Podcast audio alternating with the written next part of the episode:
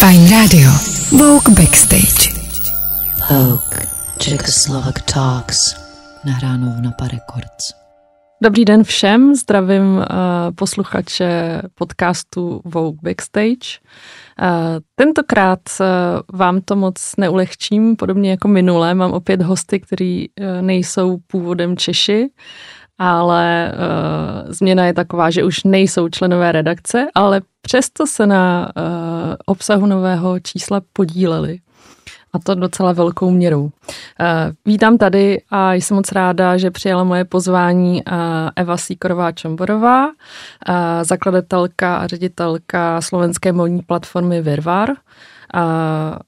Ďakujem veľmi pekne, Danica, a je mi cťou. Těším se na toto povídání. Já musím říct, že když jsem se ještě víc zjišťovala uh, o tobě, budeme si tykat uh, ano, dále jako, v, jako, jako v reálu, ano, ano. Tak se mi strašně líbí tvoje moto konat lokálně a myslet globálně a k tomu se doufám během podcastu ještě dostaneme. Uh, druhým hostem, kterého moc ráda vidím, je Saša Jány, dlouholetý ředitel modelingové agentury Elite Model Management, který vlastně přispívá samozřejmě nejenom do aktuálního čísla, ale už dlouhé roky, celých pět let vlastně dodává top modelky a skvělé i začínající modelky a modely do našich modních editoriálů. Vítej, Saša. Děkuji za pěkně. Pozvala jsem se vás záměrně, poněvadž jste se podíleli vlastně na vzniku říjnového čísla, které je nově na stáncích a nese téma New Spirit. A nejenom proto, jsem moc ráda, že jste tady hlavně kvůli tomu, že se jako šéf-redaktorka nyní snažím víc zapojit do obsahu slovenskou linku, protože přece jenom uh, si myslím, že Vogue Čekoslovakia um, by měl dostat svému jménu a víc referovat o tom, co se aktuálně děje uh, u našich nejbližších sousedů. A nejenom kvůli tomu názvu, ale kvůli, kvůli samozřejmě propojení tvůrčích, uh, vlastně konec konců i společenských uh, v širokém slova smyslu. Uh, začnu teda slovenskou linkou. Evo a Sašo.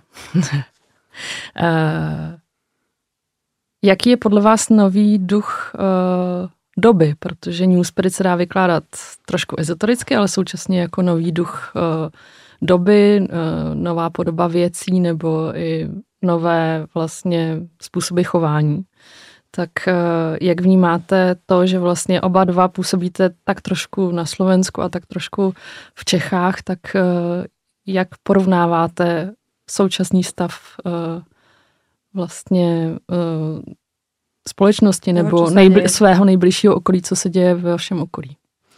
Tak je to tak, ako si povedala, tá intenzita toho pobytu alebo vnímania tých Čiech je dosť u mňa aj u Sašu vlastne silné a vice verza, lebo my sme obidvaja Slováci, ktorí do veľkej miery pôsobia v Čechách. Ja navyše som mala v Prahe rodinu, takže som tu v podstate od malička, ja som taký typický Čechoslovák, musím povedať a hoci Slovák, ale Čechoslovák. A teda ja to vnímam ako keby už od malička, tie nuancy. Myslím si, že, že ten vývoj je veľmi podobný. Ono je to dané aj sociodemografickými, historickými nejakými okolnostiami a tak ďalej, ale ja si myslím, že celkovo tá, ten zeitgeist je taký eh, v jednej línii, ale toto sa netýka len Čech a Slovenska, myslím si, že celý svet sa potýka plus minus s veľmi podobnými problémami. Keby sme to veľmi simplifikovali, tak sa dostaneme k rovnakým vzorcom.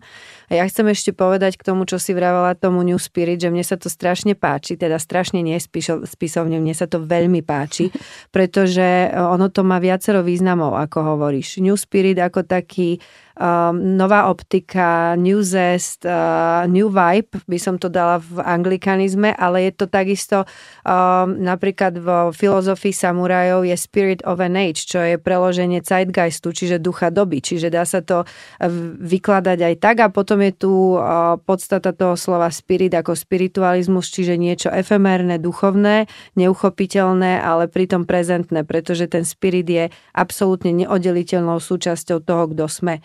A hoci dnes ten svet je skôr zameraný na materiálne, uchopiteľné veci, a, tak a, človek bude, a to je môj skromný odhad, ktorý ale si myslím, že sa naplní, ako sa to už veľakrát v histórii stalo, lebo tu si treba povedať, že my fungujeme v cykloch ako civilizácia, obnovy a zániku a tu ľudia budú čoraz viac konfrontovaní s tým spiritualizmom, či budú chcieť alebo nie. Takže ja si myslím, že plus minus v Čechách aj na Slovensku to vnímame rovnako. Tie procesy v spoločnosti sú podobné a preto sa k tomu dá aj jednotne pristupovať. Aj čo sa taká kreatívy, alebo proste netreba veľmi tie obsahy vysvetľovať, pretože tie rozdiely tam nie sú až také veľké z môjho pohľadu. Ja musím povedať, že pre mňa vôbec tá možnosť, že môžeme prepájať našimi aktivitami nejak tie Čechy a Slovensko je pre mňa strašne naplňujúca, lebo predsa len tie krajiny sa oddelili určitým spôsobom. Ja pracujem s mladými ľuďmi, s veľmi iným spiritom, ako bola mladá generácia, keď ja som začínal a, a možno o to som radšej, že, že aj môj tým a aj ako VOK Čekoslovakia prináša možnosti, ako stále udržiavať komunikáciu medzi, medzi týmito dvoma krajmi. A, takže to ma veľmi naplňuje. No a potom určite ten spirit je iný, no to sa k tomu asi dostaneme, je tu úplne iná energia v spoločnosti, na Slovensku budú voľby, k čomu by som sa tu nerad vyjadroval, ale tiež je to uh, veľmi zvláštny spirit uh, a tiež nám veľa hovorí o stave súčasnej spoločnosti a o tom, ako to tam funguje. Ja mám pocit, že vždy sem prídem v takých zásadných momentoch, že naposledy to bola tepláreň, práve sme sa o tom bavili a teraz uh, veľmi zvláštne slovenské voľby, takže budeme si držať palce. Mhm. Ja by som len dodala k tomu, že ja si myslím ešte, aby som konkrétnejšie odpovedala na tvoju otázku, lebo to som trošku opomenula, že sa nachádzame v období, ak sa ty pýtaš na to, že čo je podľa mňa ten spirit dnes, je to transformačné obdobie.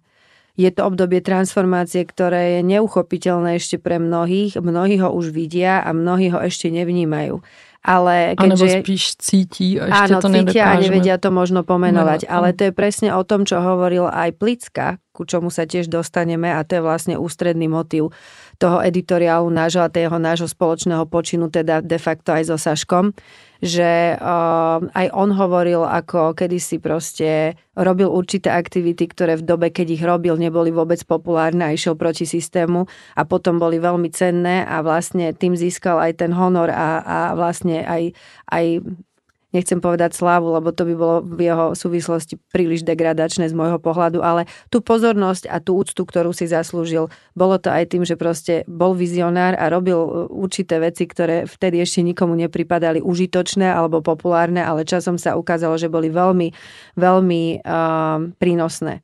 A myslím si aj to, že vždy tá spoločnosť eh, musí fungovať určitým spôsobom. Toto je napríklad, ja som sa istý čas venovala aj psychológii okrem iného a vždy sme ako keby skúmali eh, fenomény po určitej dobe, ako boli aplikované. Čiže napríklad, keď sa eh, nejaká forma terapie alebo lieku zaviedla, tak treba osledovať určité obdobie, najlepšie minimálne dekádu a viac, aký vplyv to má na spoločnosť. Vyhodnocovala sa to rôznymi proste buď výskumom, proste rôznymi proste proste štatistickými odchylkami a tak ďalej, ale chcem tým povedať, že vždy tá spoločnosť dostane ten výkaz o svojom fungovaní až po určitom čase. Čiže my teraz budeme zbierať plody toho, čo ty hovoríš, že sa spoločnosť zmenila, až teraz bude veľmi evidentné vidieť tie efekty toho, že čo sa s ňou vlastne stalo, pretože v tom procese tej zmeny to, to ľudia nevnímajú. Oni, oni tvoria tú zmenu. A potom vždy príde obdobie, e, ak ja to volám, revidovania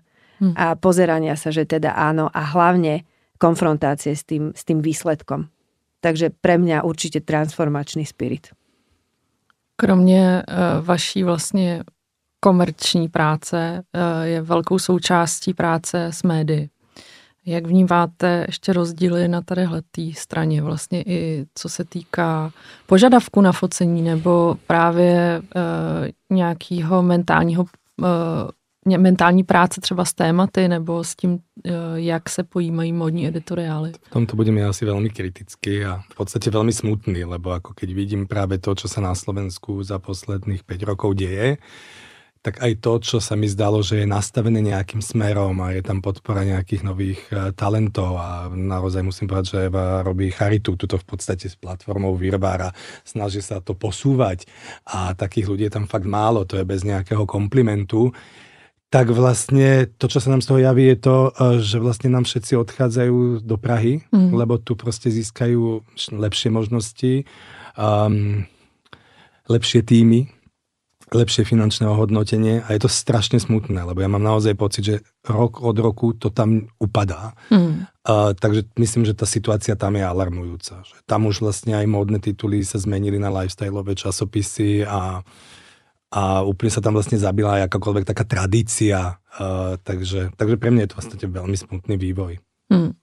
Uh, zeptám se velmi vlastně konkrétně na to, uh, kolik vlastně nakástujete třeba nových obličejů přes uh, elit Bratislavu a nebo rovnou už teďka teda míří do té Prahy, že toto že už ten poměr jako upadá. Toto paradoxne nefunguje takto, lebo e, toto za prvé sú akože národné súťaže, aj keď teda to, to finále robíme celej toho projektu Švarcko Modluk tu na Pražskom hrade a vyhlasujeme víťazov aj za Čechy, aj za Slovensko, tak zase musím povedať, že ten Elite Modluk má takú tradíciu na Slovensku, že toto práve cez tie slovenské médiá funguje vynikajúco. Mm-hmm. My sme dneska samozrejme už vo veľkej miere opretí o sociálne siete, hlavne Instagram v tom vyhľadávaní a hlavne tam tiež za nás hovorí nejaká 30-ročná tradícia a tie kariéry typu Linda Niveltová, Miša Hlavačková, Miška Kocianová a tak ďalej Takže, takže toto, s týmto nejak ako problém nemáme, ale potom, keď vidíme, ako reálne štartujeme tú kariéru, tak potom je to zase väčšinou v Prahe, tak ako sa to teraz udialo po finále, že vlastne hneď druhý deň dal uh, Vok Čekoslovakia šancu víťazom, vlastne prvýkrát historicky, tak ja som na to povedal v nejakom slovenskom médiu, že vlastne moja práca už je hotová, lebo jeden deň tí vyhrali, víťazi vyhrali na Pražskom hrade, druhý deň sa ako fotí, fotili československý Vok, tak ja už vlastne v ich kariére ich nemám úplne uh, kam ďalej posunúť na doma domácom trhu sme spravili, čo sme mohli. Samozrejme, to berem s nadsázkou, ale, ale takáto je situácia, že potom tie kariéry vlastne štartujeme vo Viedni, v Prahe hmm. a, a tak ďalej. Takže, takže tak. Ještě než se vrhneme eh, na vlastně nějaký váš pohled na ty editoriály, které jsou v říjnovém čísle, tak ještě mě zajímá uh, vlastně focení, modní tvorba, uh, uh, celá tadyhle ta oblast. Uh, jsem si, Sašo, zmiňoval, hodně lidí míří do Prahy. Sledujete vlastně tadyhle ty osudy uh, modních designérů a zajímáte se o to aktivně tak, jako že byste si to uh, i kupovali na sebe a koho máte rádi? Tak to budeme asi kratší, lebo určitě odborník na modu je Euka, takže já poviem veľmi stručne. Ja samozrejme tak ako v rôznych profesných kariérach oceňujem aj v móde, a to nie som žiadny odborník na módu, takú dlhovekosť a kontinuitu. Takže ja mám pár mien, ktorým tu veľmi fandím. To je Zoltán Todd, Boris Král, La Formela, kde je slovenská DNA. Mm-hmm a, a tak, no, takže to sú určite už takí ľudia, ktorí majú nejaký smer, neodbáčajú z toho, čo si e, vytýčili, to si ja veľmi, veľmi vážim, hm. je tam pre mňa rozpoznateľný rukopis. A pre mňa, keď len vidím to, že sú tu obrovské snahy a zase Eva ich podporuje vo Virvare, predáva, uh, m, možno aj bez akejkoľvek nejakej následnej vďaky a ohodnotenia svojej práce, uh, to všetci vieme, ako to funguje, ale a pre mňa je smutné vidieť to zase, že vyštartuje niekto, dostane tú šancu cez akúkoľvek platformu a ako keby neudrží ten beh na dlhú tráť. Tá mladá generácia sa nevzdeláva v nejakej stratégii, no, už niečo také ako strategický marketing, to je pre nich úplne neznáme a vlastne zabijú tú šancu toho začiatku a, a neposunú to do nejakého dlhodobého úspechu. A to súvisí aj s predajmi, to súvisí s tým, že sa tu neobjavujú nákupči. Teraz som čítal vo Vogu, že práve Maďar Maďarsko napríklad už je oveľa ďalej možno v tej, v tej platforme eh, toho, koho vie priniesť eh, na nejaké relevantné eventy. Takže tí najlepší prežijú silou vôle a, a, a, a snahou, ak sú obklopení dobrými ľuďmi, ktorí ich podporia. A je to samozrejme ťažký boj, lebo táto krajina bola vďaka socialistickému vedeniu dlhé roky vyhodená z nejakého modného sveta, nejakej mapy, takže, takže je to, chápem, že je to ťažké. A a v tomto napríklad my s modelkami máme trocha jednoduchšie, lebo síce ich tu objavíme, ale potom tú kariéru postavíme naozaj vo svete a relatívne rýchlo. No, čo samozrejme návrhári majú oveľa ťažšie, ale v tomto určite odborník je Eva.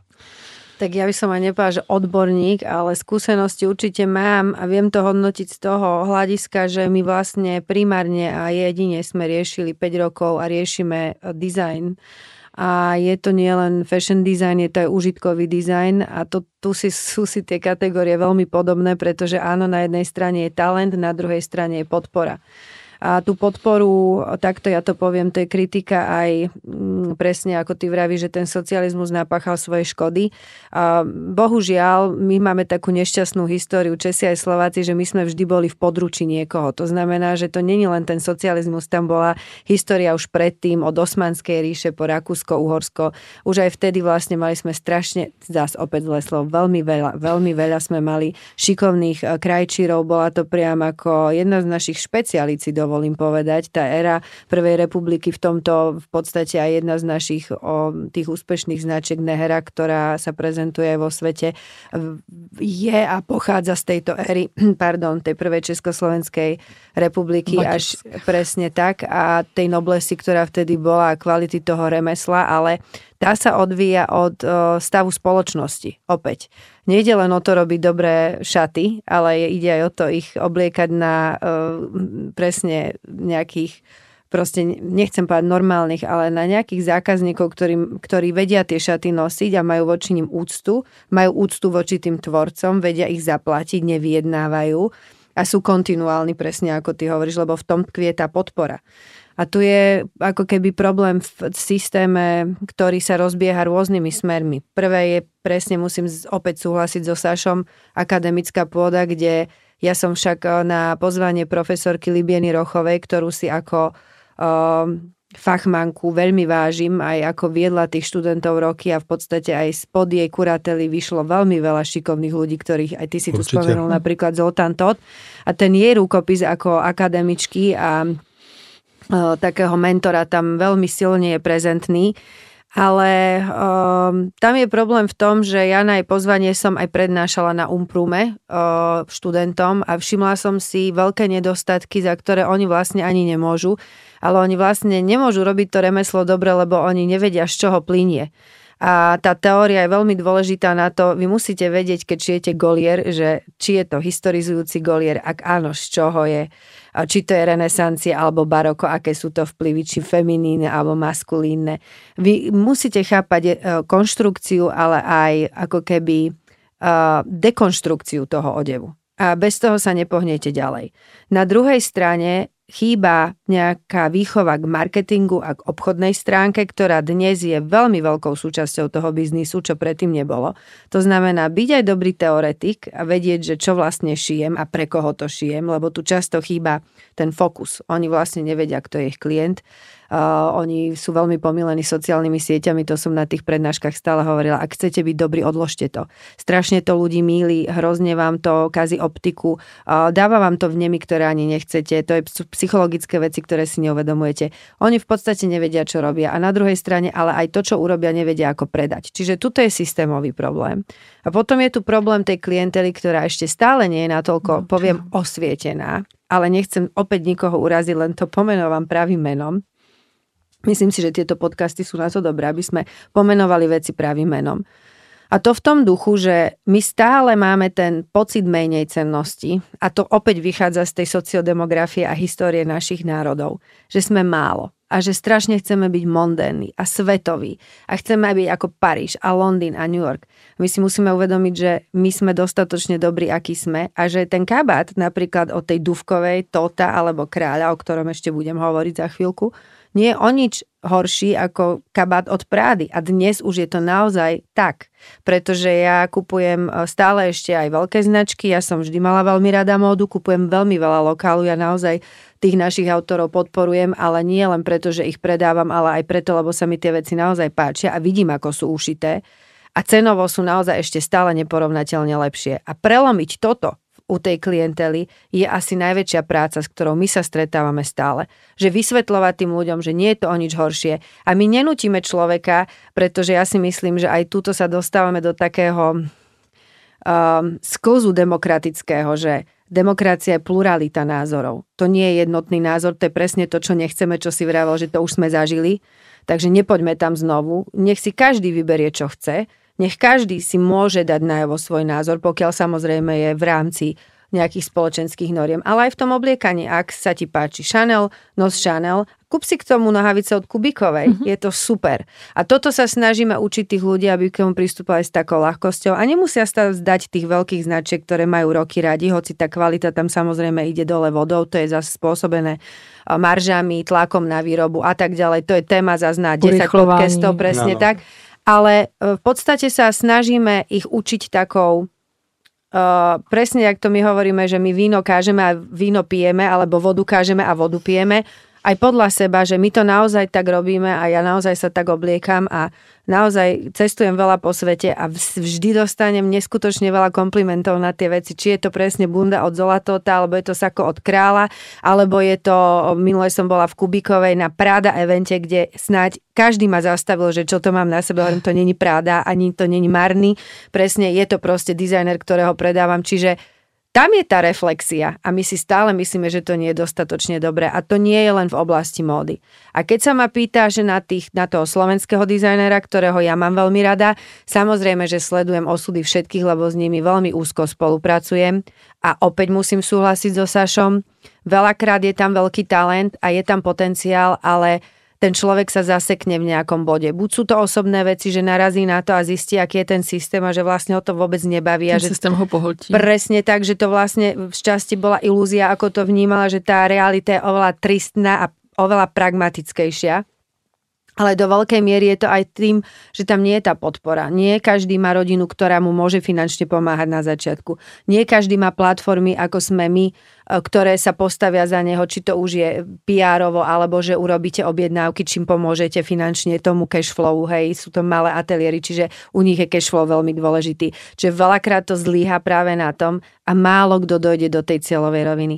A ten, kto do nej aj dojde, a toto je fenomén, ktorý sa opakuje všeobecne. To bol McQueen, bol to Galliano a bol to na konci dňa aj Lagerfeld, ktorý ale to ustal s veľkou gráciou a honorom, ako málo kto musím povedať, ako málo kto, pozdravujem ho týmto tam hore, ale veľa tých ľudí sklzne aj potom, už keď v tom vytrvajú a naozaj sa im dostane uznania, úspechu, aj nejakého finančného ohodnotenia, že naozaj si na tom vedia urobiť aj slušné živobytie a potom upadnú v tom, v tom, v tom ďalšom štádiu. To znamená, že slávou opity to je jedna vec a druhá vec, pohltí ich ten systém, pretože ľudia málo kedy oplývajú seba reguláciou a vedia, že OK, ale už mám dosť, už netreba viac, že už, už to mhm, nebude mm. dobre.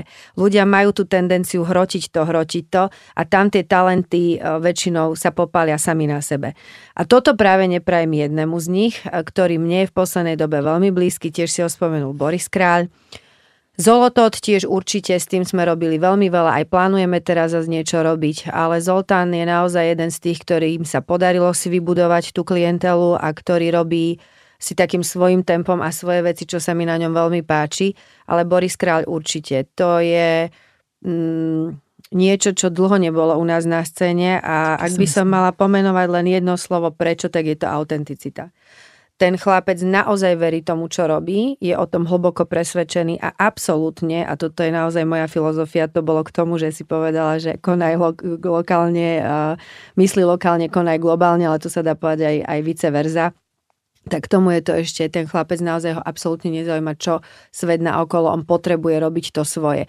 A je to z jeho hĺbky, proste je tam remeslo, je tam staré remeslo, kultúr, tie, tie, tie strihy nie sú trendy, nie sú aktuálne, vychádzajú zo starej proste nejakej um, um, nostalgickej, poviem to tak, uh, estetiky a siluety, ale práve preto to funguje, pretože ľudia, ľudia čoraz viac, a to je sa vraciam na ten začiatok, začínajú cítiť, že že sa musia proste vrátiť k tej podstate a zrejme cítia tú, tú, tú, tú realness a tú autenticitu.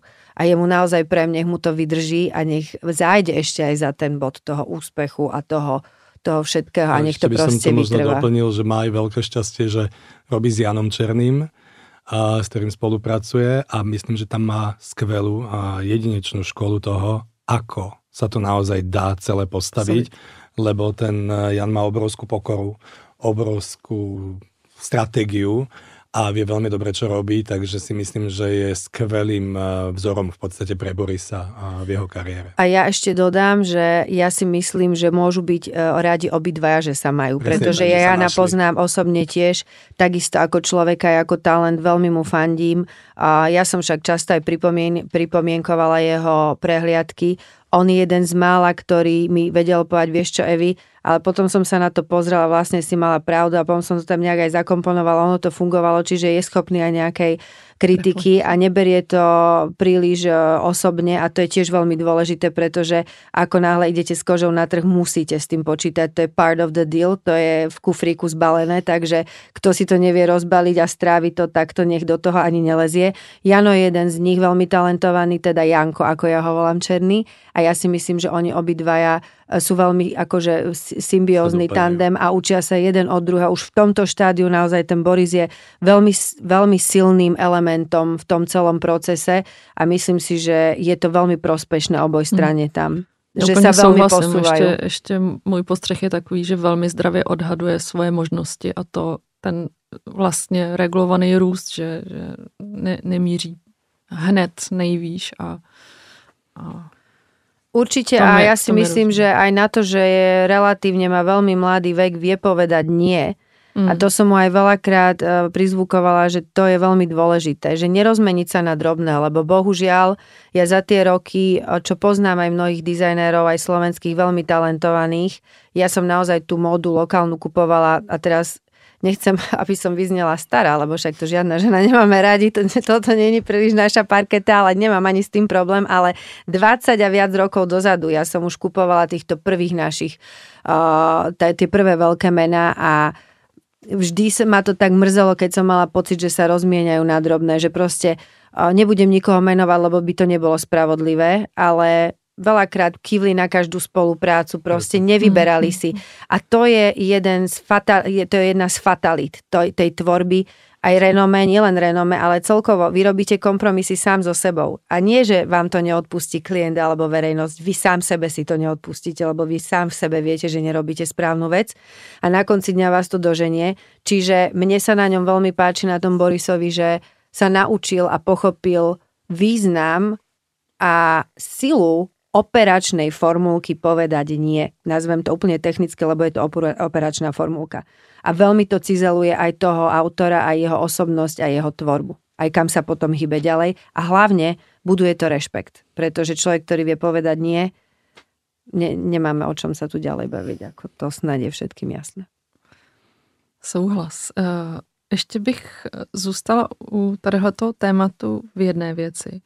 Eh, jakým způsobem slovenský tvůrci rezonují tady v Čechách vlastně ze svých zkušeností dobře vím, eh, je to vidět i na stránkách časopisu, ale jak je to naopak, jak, jak čeští tvůrci rezonují na Slovensku? Tak ja si myslím, že záujem o českú módu tam je určite. Um, možno ako Eva hovorila, tam tá spoločnosť stále možno viacej ide po tých veľkých značkách, bohužiaľ, takže ako keby trocha si vystačia My s tými slovenskými návrhármi. A, a, ale určite myslím, že tá prezentácia tam je. České publikum, československé publikum, ktoré sa zaujíma o modu, chodí pravidelne aj do Čech na, na rôzne eventy, takže, takže navnímané to je. Zase potom už v segmente predaja to zase ja úplne nevidím do takýchto vecí. Um, ale to, to prepojenie tam stále vidím. Ja to poviem takou zás a opäť našou optikou, že čo nie je naše, to sa počíta. To znamená, že ja mám pocit, že v Čechách e, sú bažia po tých Slovákoch, hoci sú pôsobiaci v Čechách, lebo samozrejme tu je viac tých možností, presne ako Saško povedal. A zas u nás sa im rátajú tí šikovní Česi. My nemáme niektorých Čechov v našom fóliu, ale vždy odporúčime, kde, kde sa dajú kúpiť a u nás takisto ľudia reflektujú aj na Jana Černého. Mm-hmm. Veľká akože fanušikovská základňa. Ja už mu aj viackrát som hovorila, že už sa musíme viac sústrediť aj na slovenské publikum, aj niečo s Janom budeme okolo toho vymýšľať, lebo myslím si, že tam je veľká ako keby medzera a že tam je veľký, veľká vôľa, že, že máme tam ešte čo robiť. Ale napríklad Natálie Duvková, ktorá je tiež absolventkou Libieny, profesorky Libieny Rochovej, tá si našla aj vďaka nám, dovolím si povedať, a neskromne, aj skromne, ale je to tak, lebo naozaj my sme vraveli, toto musí slovenský klient objaviť. Proste to je tak nositeľné, tak, e, tak e, pôvabné, tak presne timeless, ako ty hovoríš, Saška, že proste je to niečo, čo vám zostane v tom šatníku, je to kvalitne ušité a ona ten narratív má veľmi sofistikovaný, taký kultivovaný, nie sú to žiadne výkriky do tmy, proste je tam presne kontinuálna tvorba, snaha, ona vie, čo chce, ona si to robí pomaličkými proste krokmi, spolupráce si takisto vyberá, si myslím, a, a je to vidno, áno, proste hm. ten slovenský klient na to reflektujú, reflektuje. A už máme klientky, ktoré chodia vyslovene na, na Natáliu Duvkovú a čo má nové na níž a dokonca si kúpia aj plavky od nej, lebo začala robiť také sportswear veci, kúpia si šaty do opery, kúpia si kabát,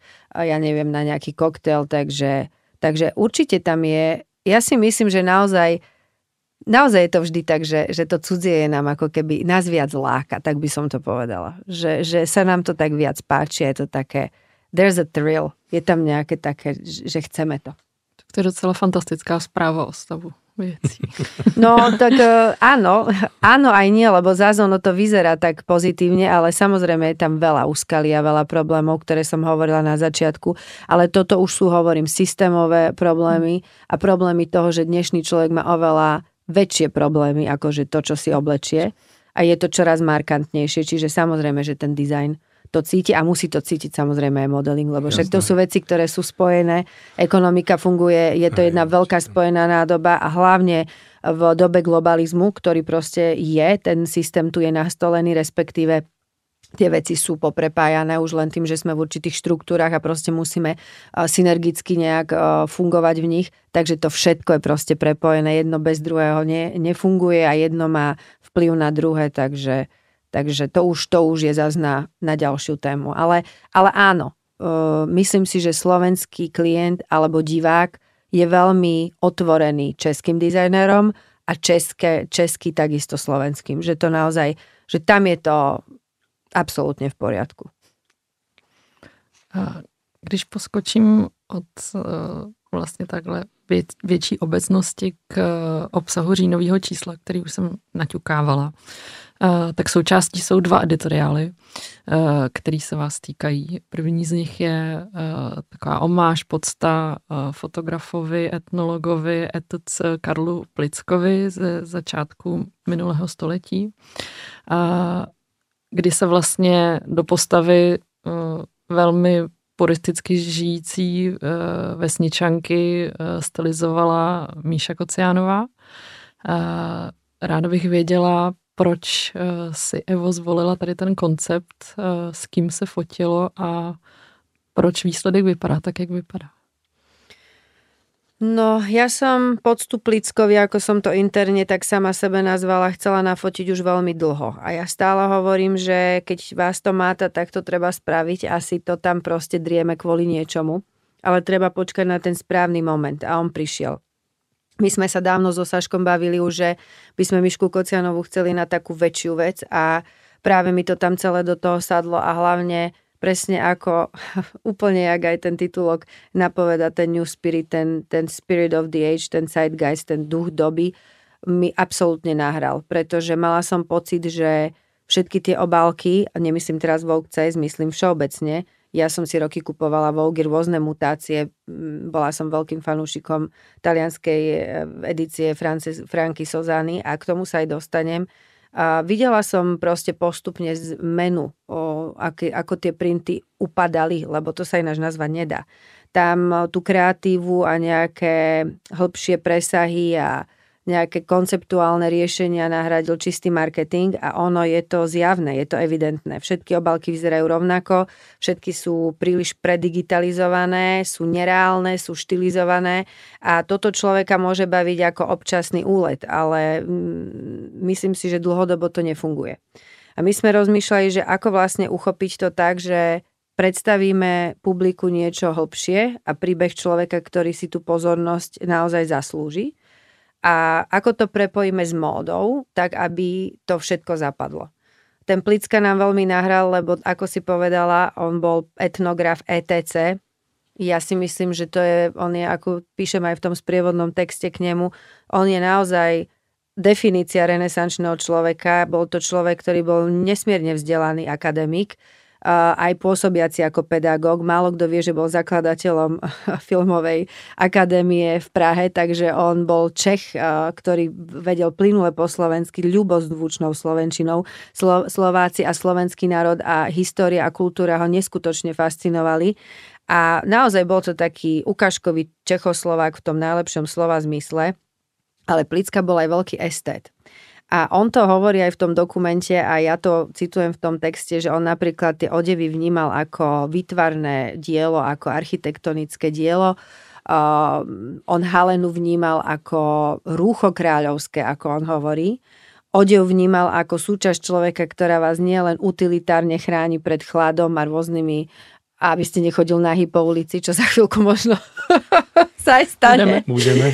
Ale ja si myslím, že vždy budú fanúšikovia odevu, že to, toto celkom nevymizne už len kvôli tomu teplu a kvôli tej zime že tam zase tá príroda vyhrá, ale nie teraz vážne. Proste on vnímal ten odev nie ako čisto utilitárnu užitkovú záležitosť, ale ako súčasť príbehu človeka a že ten odev s tým človekom synergicky proste žije a, a, a dotvára príbeh a imič toho človeka, presne ako hovorí, už vtedy tie kroje zdvíhali sebavedomie. Málo kto vie, každému tie kroje prídu také, také e, príliš ľudové a folklórne a to je preto, lebo aj samotný folklór a ľudová kultúra sú veľmi simplifikované.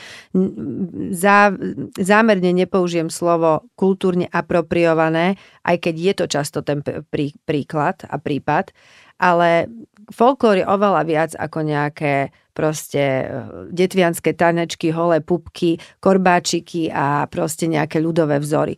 Uh, tie, napríklad málo kto vie, že tie kroje kedy si neboli gps neboli mapy, nebol digitál a keď ste chcel vedieť, že odkiaľ človek prichádza, bolo to podľa kroja, pretože každý región mal iné. Uh, ja neviem, Detvianec mal iný klobúk, Spíšak mal iné pera na tom klobúku, slobodní muži mali iné ako ženatí muži, status ženy sa často vedel uh, detekovať podľa toho, aký mala kroj, či mala zakrytú hlavu alebo koľko mala stužiak a tak ďalej. Estetika, absolútne dôležitá.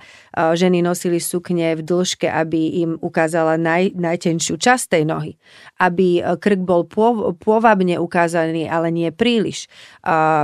Čipky lemovali ruky a zápestia tak, aby boli aby boli žiaduce tie ženy. To znamená, že, že už aj tej prírode sa napomáhalo tým, že aj tú ženu skrášľovali, aj toho muža robili viac, viac sexy. A Takže tie kroje mali rôzne, okrem toho estetického, mali rôzne veľmi dôležité funkcie a on to veľmi intenzívne dokumentoval. Ale dokumentoval aj spôsob života tých ľudí, ktorý naozaj bol fascinujúci. Oni žili často na perifériách, na samotách, na pustatinách, kadejakých na vidieku, väčšinou veľmi blízko lesov, hôr, prírody. A to vytváralo aj tie osudy, rôzne tragické, tragikomické, veľké príbehy lásky, nešťastia, predčasných úmrtí, ale aj šťastia, aj piesne, aj lopoty, proste všetko tam je. Ale nie len to, čo vtedy ľudia žili, lebo my stále žijeme to isté. A to si neuvedomujú ľudia, že to je len nejaký obraz doby, my stále žijeme to isté, ale len on dokumentoval to, čo žil vtedy. A to je presne to, čo vlastne sa dostávam až teraz k odpovedi na tvoju otázku, že my sme aj toho fotografa vyberali podľa toho, ako pristupuje k tzv. dokumentaristickej až fotografii, ktorá má ale fashion presah. A Lauzi Auber nám z toho vyšiel najlepšie kvôli tomu, že s Lauzim sme pracovali už predtým a on je konceptuálny fotograf.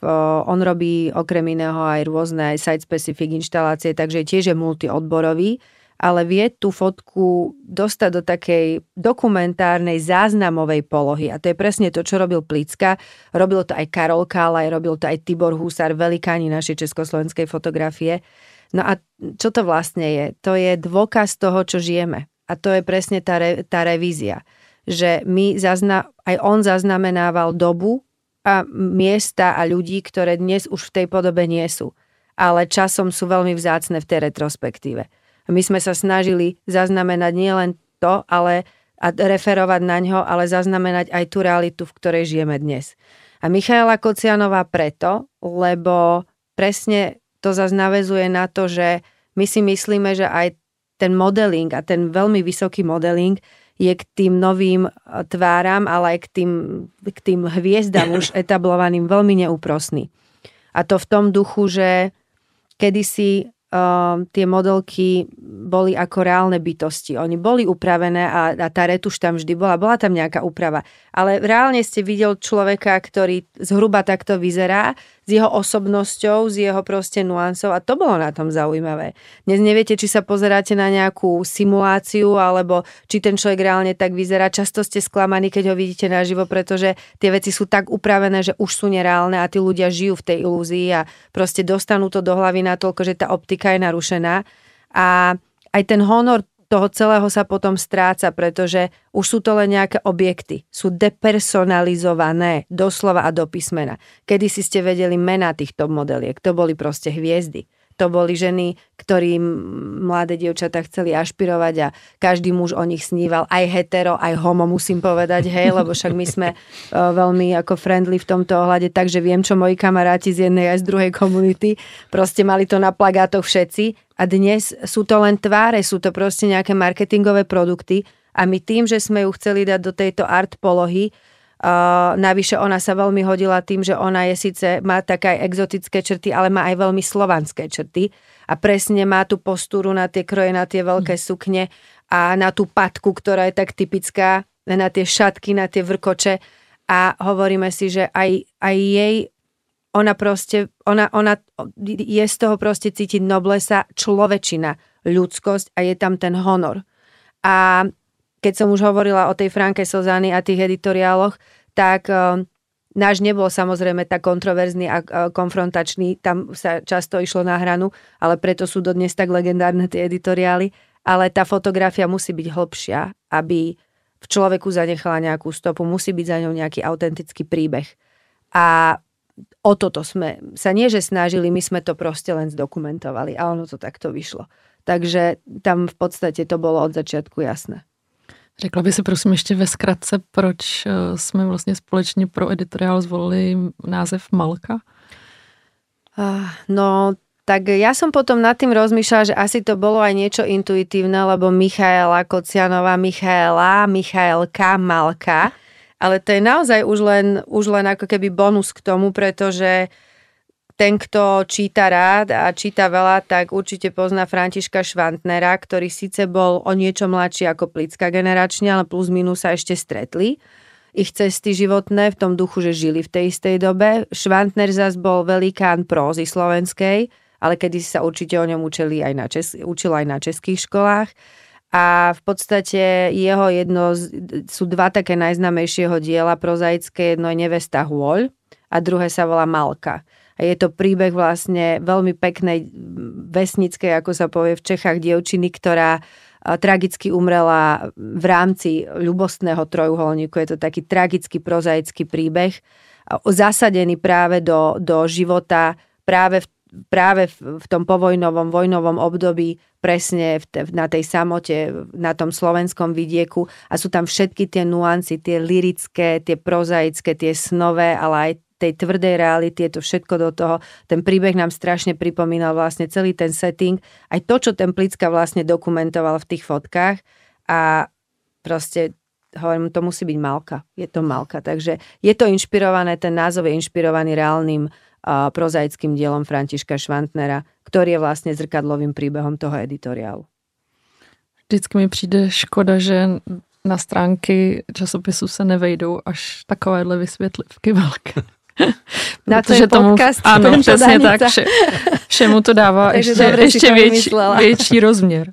Eh, teď vlastně přeskočíme k druhým editoriálu, který jsem zmiňovala a eh, je to vlastně focení uh, z pěti výherci Elite Model Look soutěže. Uh, pomůžu se takovým oslým můstkem, uh, když se vezmu, že Michala Kociánová zvítězila um, před skoro než 20 lety, začínala kariéru. Uh, jak moc uh, cítíš generační změnu v těch, v těch výhercích? Kým odpoviem na tú otázku, tak ešte pre mňa je toto číslo naozaj veľmi špeciálne lebo nielen, že Michaela je v tomto nádhernom editoriáli, ale aj Karolina Čapková, ktorá je zase v inom editoriáli v tomto čísle, ktorá je momentálne najúspešnejšia česká modelka, málo kto to možno vie. Uh, tak aj tá sa tam objaví uh, zase v inom koncepte. Takže tu pýtame na budúce. Áno, áno, áno. ja jenom... v očakávaní, Note takže to sa ti možno bude možno robíme krásny editoriál v očakávaní. No ale práve to sú tie veci, to že, tie že veci. prečo nie? Hej, a samozrejme, a samozrejme na druhej strane potom uh, víťazí Schwarzkopf Model no uh, veľký zážitok určite aj pre nich tie generácie sú úplne iné. A tak možno ako návrhári aj tie modelky a modelovia, my už tomu dneska skôr hovoríme, že tzv. talents, to majú dnes oveľa ťažšie. Lebo naozaj sú konfrontovaní s sociálnymi médiami, tá generácia vyrasta v úplne inom prostredí. Tá konkurencia, keď začínala Michaela, Linda Vojtová, Denisa bola oveľa menšia. Ja si pamätám, keď som sedel na Hermes a mali sme tam v kabine práve tieto tri dámy, alebo ja neviem, Miša otvárala Dior a Denisa ho zatvárala. Dneska sme rádi, keď máme tri talenty na celom parížskom Fashion Weeku, takže naozaj tá doba sa mení. Paradoxne aj ten modeling zastáva profesiou, ktorá sa otvorila v oveľa viacerých krajinách, kde možno pred 20-15 rokmi nebola tak atraktívna ako Dánsko, Holandsko, Švédsko a tak ďalej, Francúzsko. Takže, takže určite, určite je to pre nich veľmi náročné a ono to možno aj bolo na realizácii toho editoriálu proste vidieť, že tí chlapci boli takí energickí a tie dievčatá si to tam tak ako opozerávali hej, a, a vždycky pre tie dievčatá je to trocha ťažšie a to fotenie. Aj myslím, že tá štilizácia vlasová bola veľmi ako e, špecifická, takže myslím, že to ustali s gráciou a, a, a som za to veľmi vďačný, takže Takže budem im prijať veľa šťastia do tej budúcej kariéry a pre nás cítim ako tým, že my robíme oveľa silnejší mentálny coaching, ako sme robili, mm-hmm. keď začínala Michaela. Proste Miša bola od prvého dňa obrovskou profesionálkou. Tá generácia mala takéto nadšenie, ako aj my možno, keďže sme mali o uh, 15-20 rokov menej a proste ideš do New Yorku, tak ideš a zajtra a nevieš dobre anglicky, nevadí, Tokio. Hej, tá dnešná motiva, tá dnešná generácia, ktorá žije uh, svoj život viac menej cez mobil, žijeme na druhej strane v dobe, kedy sa tu máme veľmi dobre a, takže samozrejme aj motivácia kariérna je troška nižšia, takže ja sa budem snažiť im odovzdať do toho ďalšieho života, a nielen modelingového, ale aj takého profesného, tú ambíciu, snahu, vytrvalosť, to, čo im možno dneska troška chýba a možno, aby sa chceli naozaj sami realizovať a, a nepozerali len na, na, na svet spoza mobilného telefónu. Ja len, ak môžem povedať, ja si myslím, že práve, že si ustal tú najhoršiu dobu s gráciou veľkou, musím povedať, lebo zas a toto je aj môj priestor, kedy Sašovi chcem vyjadriť obdiv za to, že naozaj Maverick je v tomto a vytrval, vlastne vytrval a toľké roky proste tými transformačnými obdobiami toho modelingu a dodnes ako najväčší profik, čo sa toho týka pre mňa aspoň teda osobne. A ja si práve, že myslím, že v tomto ti bude doba prijať, lebo to je presne to, čo vravím, že toto nie je udržateľné a to ľudia skôr či neskôr pochopia. Budú sa musieť navrátiť k práci, e, k reálnym veciam a proste do reality do reality, nie v ilúzii sa nedá žiť. A to, to všetci skôr či neskôr pochopíme. Čiže podľa mňa aj tí tvoji, uh, veľmi dobre im poradíš a sa im to veľmi zíde, pretože tam podľa mňa to bude smerovať. A zase je to len o tých cykloch, že ono sa to vždy vždy sa to obnovuje vlastne v tej istej farbe. Je to síce bledomodré, nie tmavomodré, ale zase to bude len modré. Takže treba dúfať a ja mám aj, myslím to Ja si myslím, že ty si optimista. Ja som veľký optimista a hlavne ja viem, že my sme v tomto priemysle a bol to ten zakladateľ John Casablanca, ktorý začínal tie kariéry Cindy Crawford, Lindy Evangelisty a že vždycky sme išli uh, po tých naozaj krásnych, zmyselných ženách. Aj dneska hľadáme také tie moderné tváre s takým twistom, ale som veľmi rád, že aj ten uh, módny svet sa vracia k takej trocha peknej estetike, klasickej kráse a mám z toho veľkú radosť. A pritom tie, tí mladí ľudia musia byť originálni, podporujeme ich talent v hudbe, v tanci, a proste ten svet to na druhej strane chce vidieť, takže aj my sme pod tlakom toho, aby sme ich troška kreovali aj v tom, čo ich baví a, takže verím tomu, čo aj Eva hovorí, že snad tu máme taký návrat toho, toho, toho pozitívneho myslenia a toho new spiritu. A charakteru. tak, ja a som charakteru. ináč videla len pár reakcií na ten editoriál, lebo však my už sme teraz von oficiálne pre poslucháčov podcastu, ano. tak dnes ráno je to už von na social, tá titulka bola slavnostne, teda boli odhalené a nemala som veľa času, lebo som cestovala sem, ale sú tam presne tieto reakcie, čo ma veľmi teší, že konečne a konečne a toto treba viac a to, to sa strašne teším, lebo strašne veľmi teším. To už do tretice už je zle. už nie. Ale to sa veľmi teším, lebo ja stále vravím, že to vnútro proste neoklame človek a tá autenticita a ako ešte raz sa budem opakať človečina, toto je to, čo nám chýba momentálne a myslím si, že k tomu sa ľudia budú vrácať a že to je to, čo im hladí tú dušu a vyvoláva v nich tie emócie a ľudia potrebujú emócie my nie sme stroje. My, my proste musíme žiť tu v tom, čo nám bolo dané a musíme s tým vedieť pracovať. Ja by som možno ešte povedal, že práve keď sa bavím o tej krásnej poetike tohto editoriálu a Miša je tou protagonistkou, tak ja som naozaj veľmi rád, že práve možno aj vďaka tomu, že niečo v tom modelingu dokázala, tak sme založili občanské združenie na pomoc seniorom a ja v tom vidím tak krásne prepojenie toho Slovenska, tej krajiny a zameriavame sa na pomoc starším ľuďom a volá sa to Liga pre seniorov, ten projekt, ktorý robíme teraz a ja som práve hrozne rád, že, že Miša tiež našla, možno aj vďaka týmu, ktorým je od, odklopená uh, v živote niečo, čo ju zase posunie niekam inam. Takže to ma tiež teší. O, toto je presne to, o čom sme sa bavili predtým, ako sme nahrávali, že vlastne mm, ono to všetko sa tak prepojilo, ale naozaj, keby to univerzum nejak zorganizovalo a to je presne to, na čo sme my ľudia krátky a nikdy to nepochopíme a ani nemusíme, ale je to tak, lebo tá Liga pre seniorov sa volá Vetulus, môžem to no, povedať, nie je to žiadne promo ani reklama, ale presne som hovorila Sašovi, že je to naozaj zaujímavé, že ona je vlastne ambasádorkou a naozaj ju tá tematika zaujíma, lebo my sme si aj ľudsky dosť blízke, takže sa o tom aj veľa rozprávame, aj so Sašom som sa o tom rozprávala.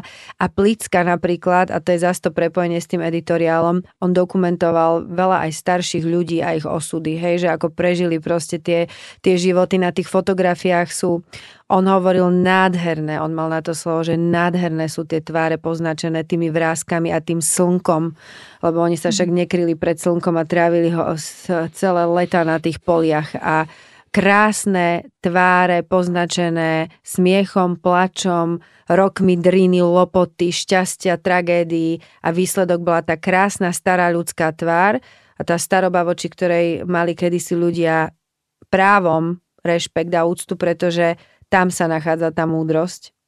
Tam sa nachádza tá múdrosť, ktorej by sme mali čerpať a mali by sme sa všetci ešte stále pýtať a čo najviac sa rozprávať s tými starými rodičmi, nech nám povedia, že ako to je, lebo oni vedia, tak. oni hm. vedia a ušetria nám kopec roboty a, a, a researchu a tak ďalej. Majú to z prvej a toto je presne to, že sa to prepojilo, že vlastne ambasádorka úplne nechtiac, necielenie takéhoto projektu vlastne je aj tvárou toho editoriálu a, a reprezentuje tú, té, tú, tú tému Plickovú, ktorá za s týmto bola veľmi úzko prepojená. Já moc doufám, že, měla bych říct, já strašně doufám. moc, moc doufám, že uh, takovýchto spojení, uh, přímých i nepřímých, najdete v novém čísle víc. Uh, snažili jsme se o to. Uh, současně úplně poslední otázka. Uh, New Spirit uh, ve smyslu nové víry nebo víry v něco nového. Uh, co vám dává sílu, v co věříte? Hmm. Ja nechcem, aby to vyznelo nejak sebecky, nafúkanie, egocentricky, lebo to sú práve tie veci, ktoré kvária dnešný svet. Ale ja verím v samu seba. Ja, ja skúsim to verbalizovať najexaktnejšie, ako viem, ale je to príliš osobné, tak ale pokúsim sa o to. Ja som vždy vedela, že mám seba.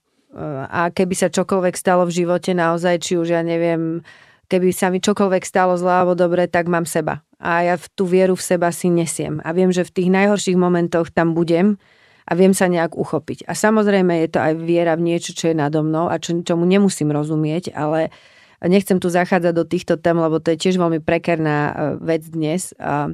Totiž to spiritualizmus ako taký často je zamieňaný s ezoterizmom, čo je niečo úplne iné. A ja si myslím, že práve ten spiritualizmus vôbec nie je o tých ilúziách a o tých uh, veždbách a kadejakých proste uh, proste tých veciach, ktoré tomu trošku kazia reputáciu, tak by som to povedala, ale práve je to úplný opak. Je to práve o žití v pravde o priznaní si tej pravdy, dobrej aj zlej. O tom neutekať z tých vecí, uh, žiť v tej realite a v tej pravde v takej, aká je. a pracovať s ňou. A z toho podľa mňa vychádza aj tá sila, pretože vtedy viete, na čom ste a viete s tým robiť. A ten spiritualizmus ako taký určite mi pomáha aj v tom duchu, že ja verím na niečo, čo je nad nami, lebo tie veci sú niekedy príliš dokonalé. Sú príliš, príliš, príliš náhodné a veľakrát sa mi to dokázalo, je v takých momentoch, kedy som absolútne nemala pochybnosť, hoci som to nevedela nejak verbalizovať alebo opísať, alebo proste nejak to vysvetliť, že, že to presne všetko tak, ako má byť a že je to neskutočne dokonalé. Dokonalý systém, ktorý človek proste nemohol vymyslieť. A každý to nazýva nejak inak samozrejme a ja som asi není ani za jeden ten názov v tom duchu, že my nevieme, ako to naozaj je a ako to nazvať. Každý si to nazývame hmm. nejak po svojom, ale určite verím v niečo, čo je nad nami, ale hlavne verím v seba.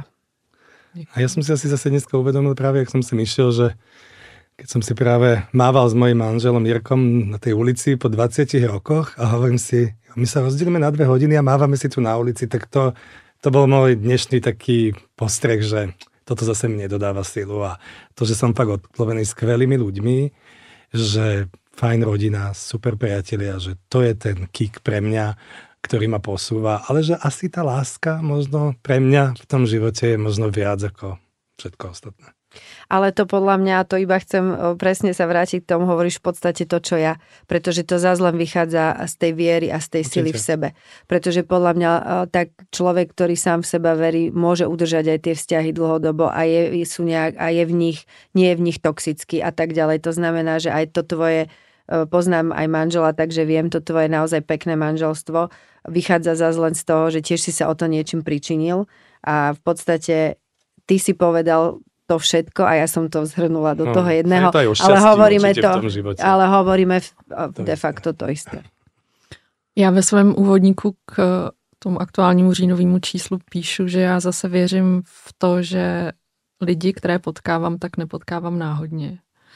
Jsem moc ráda, že jsem mohla ve svém životě potkat i vás a že jste dneska přišli na povídání o Vogue Backstage. Ďakujem, že ste boli našimi hosty. Ďakujem veľmi pekne. Ja veľmi pekne ďakujem Danica a týmto vlastne oficiálne ti držím palce a dúfam, že budem môcť teda prispieť tak, ako budem vedieť k tomu, aby tá vízia sa naplnila. Ja jej verím, hovorím tvoju prácu, obdivujem roky, my sme si to už povedali osobne a sama som veľmi zvedavá na to, že ako to bude uchopené, ale v dobrom, že budem sa stále tešiť na to, že čo pôjde von a, a poviem pravdu, že aj mi to vrátilo trošku takú taký zápal a tak, fakt takú tú, tú, tú príjemnú zvedavosť, že, že, že čo, čo, čo, čo, sa, čo sa bude diať. Ďakujem za podporu. Moc. My ďakujeme. My ďakujeme za pozvanie. Nezapomeň dát odběr a hlavně poslouchej. Poslouchej. Fine Radio. Poslouchej online na webu fineradio.cz